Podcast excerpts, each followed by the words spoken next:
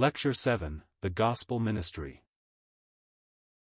Therefore, seeing we have this ministry, as we have received mercy, we faint not, but have renounced the hidden things of dishonesty, not walking in craftiness, nor handling the word of God deceitfully, but by manifestation of the truth commending ourselves to every man's conscience in the sight of God. But if our gospel be hid, it is hid to them that are lost, in whom the God of this world hath blinded the minds of them which believe not, lest the light of the glorious gospel of Christ, who is the image of God, should shine unto them. For we preach not ourselves, but Christ Jesus the Lord, and ourselves your servants for Jesus' sake. For God, who commanded the light to shine out of darkness, hath shined in our hearts, to give the light of the knowledge of the glory of God in the face of Jesus Christ. 2 Corinthians 4 verses 1 to 6. We have already noticed that this is preeminently the epistle of Christian ministry, and in the section beginning with these verses the apostle undertakes to open up the nature of that ministry and the responsibilities connected with it. Notice first, it is something that we have received from God.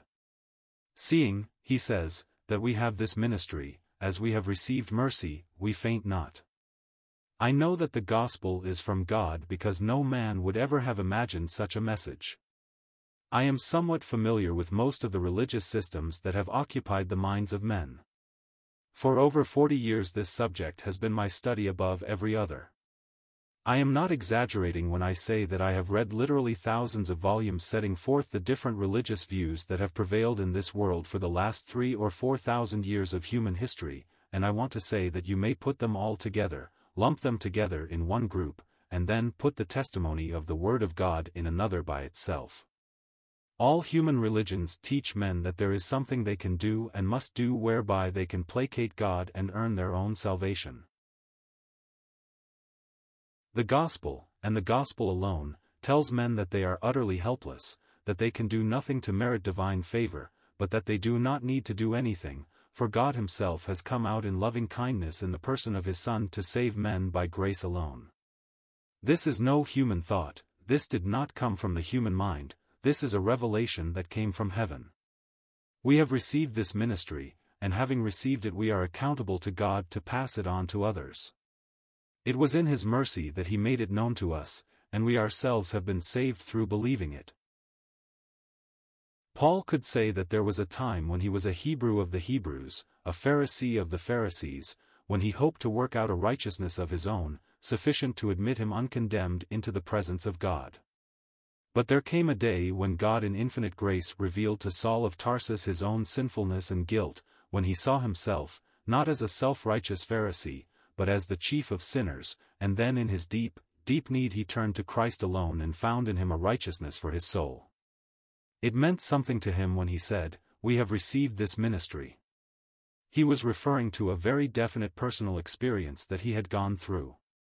I am wondering whether you know something of that, I wonder whether you have ever been brought by the Spirit of God to see your own innate sinfulness, your guilt, your lost condition, and not only your lost condition but your utter helplessness. I wonder whether God has ever revealed to you his own blessed Son in whom dwelleth all the fullness of the Godhead bodily.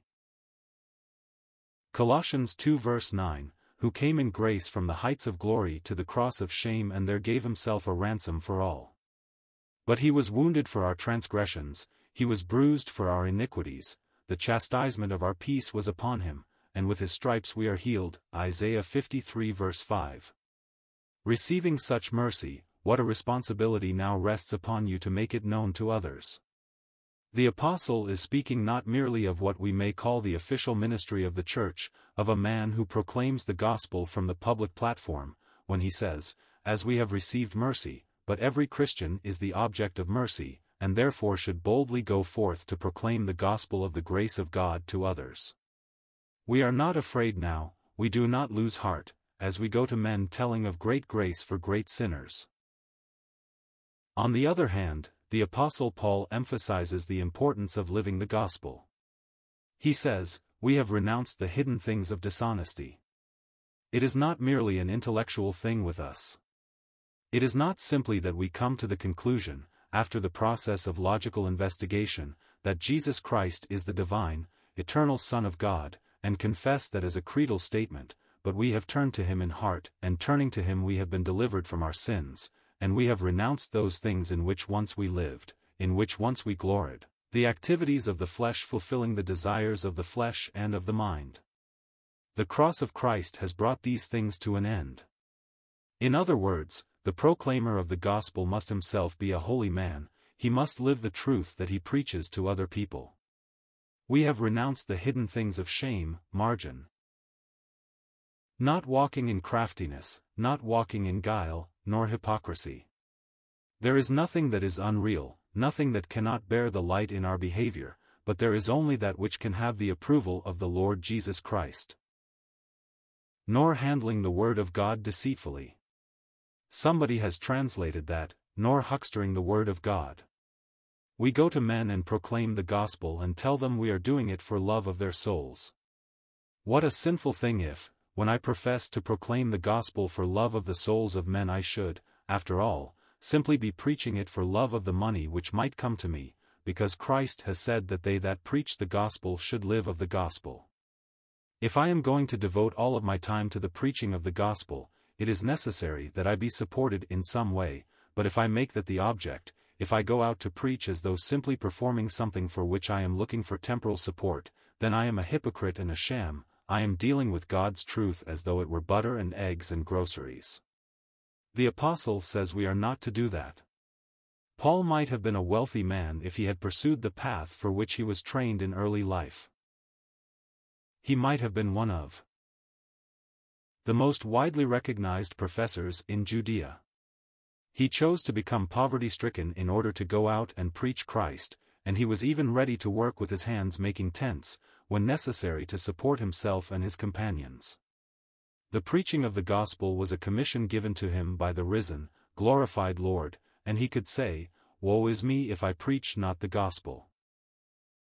Nor handling the word of God deceitfully, but by manifestation of the truth commending ourselves to every man's conscience in the sight of God. I know it is possible to preach the gospel and to say things that are perfectly true, and yet the life that is back of the speaking be contrary to the message delivered. In a case like that there is no real power. The power of the Word is found and a man is walking with God in communion with the Holy Spirit.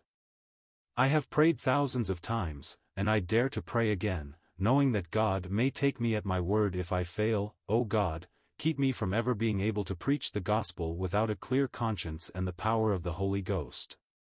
To attempt to do it is but to mock God, and to mock men for whom Christ died by manifestation of the truth commending ourselves to every man's conscience in the sight of God.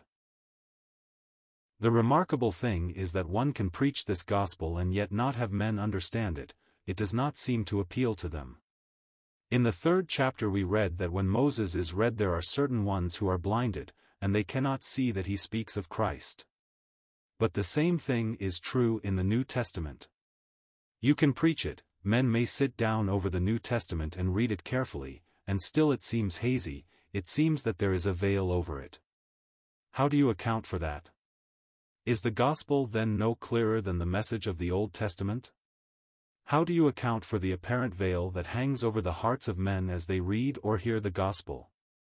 He explains it for us by saying, If our gospel be hid, or veiled, it is veiled to them that are lost, in whom the God of this world hath blinded the minds of them which believe not. The God of this world, or the God of this age, is Satan. That is a wonderful expression to use of him.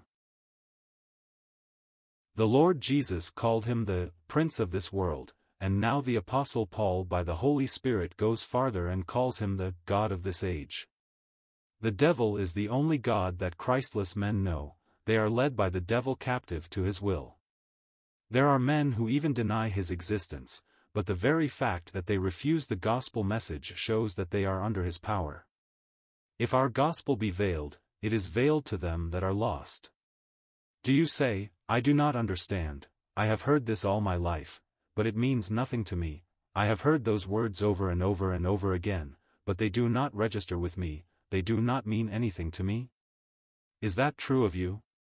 Then let me tell you seriously, tenderly, earnestly, the reason that you are lost, lost deliberately, willfully, is because of your own sin.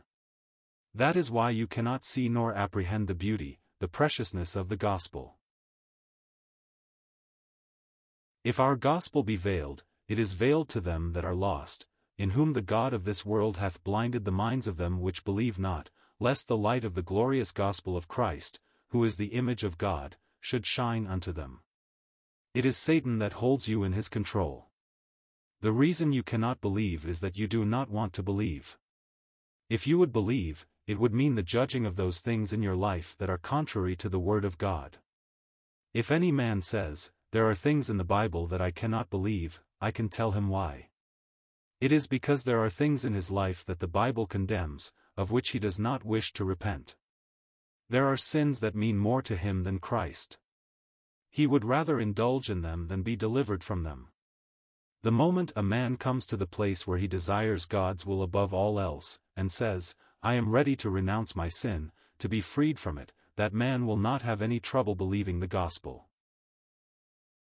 Judge yourself in the presence of God, and you will be able to believe him. Face your sins before God, and there will be no difficulty about believing.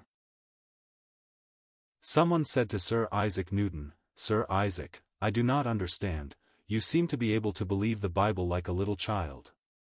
I have tried, but I cannot. So many of its statements mean nothing to me. I cannot believe, I cannot understand. Sir Isaac Newton replied, Sometimes I come into my study and in my absent-mindedness I attempt to light my candle when the extinguisher is over it, and I fumble about trying to light it and cannot but when I remove the extinguisher then I am able to light the candle. I am afraid the extinguisher in your case is the love of your sins, it is deliberate unbelief that is in you. Turn to God in repentance, be prepared to let the Spirit of God reveal His truth to you, and it will be His joy to show the glory of the grace of God shining in the face of Jesus Christ.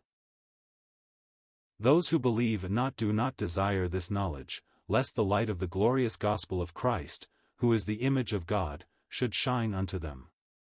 It says in our authorized version, the glorious gospel. That is precious, but it does not really give us the whole truth. It is not only that the gospel is in itself glorious, but the gospel that we preach is not a gospel of earth but it is the gospel of the glory of Christ. Christ is up there in glory at God's right hand, and from the risen, glorified Christ comes this message of reconciliation to sinful men. That is why the apostle speaks of it in the way he does. Christ is the image of God, the manifestation of God. How Satan wants to keep men from coming into this place, and how God is yearning to have men know him as revealed in his Son. The gospel is not just a philosophy. What are men's philosophies after all? Philosophy is the acting of mind upon mind, trying to explain things in a logical, reasonable, human way, and the stronger the mind of the speaker the more it impresses other people, and brings them to think as he thinks. Men depend upon logic, rhetoric, and eloquence in order to impress their fellows. But it was not so with the Apostle Paul. He was afraid that mere human reason might overrule the power of the gospel, and so said, not with wisdom of words, 1 Corinthians 1 verse 17. Men like to hear lovely figures of speech expressed in beautiful language, but the business of the gospel preacher is not simply to reach the mind of man but to reach his conscience and his will, and when man's conscience is exercised and his will is turned toward God, then his soul is saved through faith in Christ. But this is not the result of human effort, this is the work of the Holy Spirit, and that is why the servant of Christ needs to put his dependence entirely upon the Spirit of God. Notice how the Apostle closes this section. For we preach not ourselves, but Christ Jesus the Lord, and ourselves your servants for Jesus' sake. He could not say in plainer words, we are not trying to attract attention to ourselves, we do not want the result of our ministry to be that men will go about and say, what a wonderful preacher Paul is. What an eloquent man is Apollos. What a marvelous exhorter is Simon Peter. How wonderful these men are. I have often felt ashamed at the foolish things well-meaning men have said in introducing servants of Christ to an audience. They make so much of the man, they have so much to say about his ability and his accomplishments, when it is only through the power of the Holy Ghost that he can do anything at all. We should never forget that it is the Savior who counts, and the word that God uses in the power of the Holy Ghost. So Paul says, We preach not ourselves, we do not want to attract attention to ourselves. Like John the Baptist we say, He must increase, but I must decrease.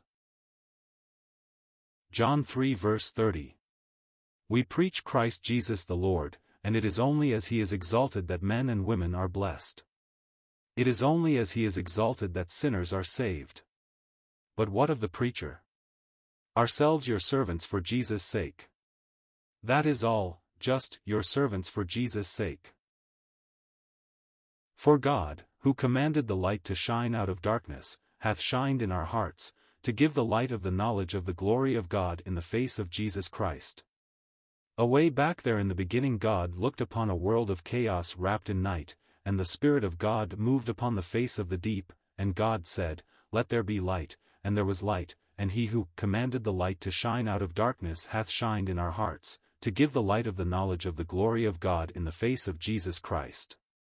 This is our ministry, to bring all men to see the beauty of Christ, to see that, in him dwelleth all the fullness of the Godhead bodily, Colossians 2 verse 9, that he is indeed the light of life. I heard the voice of Jesus say, I am this dark world's light. Look unto me, thy morn shall rise. And all thy days be bright. I looked to Jesus, and I found. In him my star, my sun. And in that light of life I'll walk. Till traveling days are done. Have you seen the glory of God in the face of Jesus?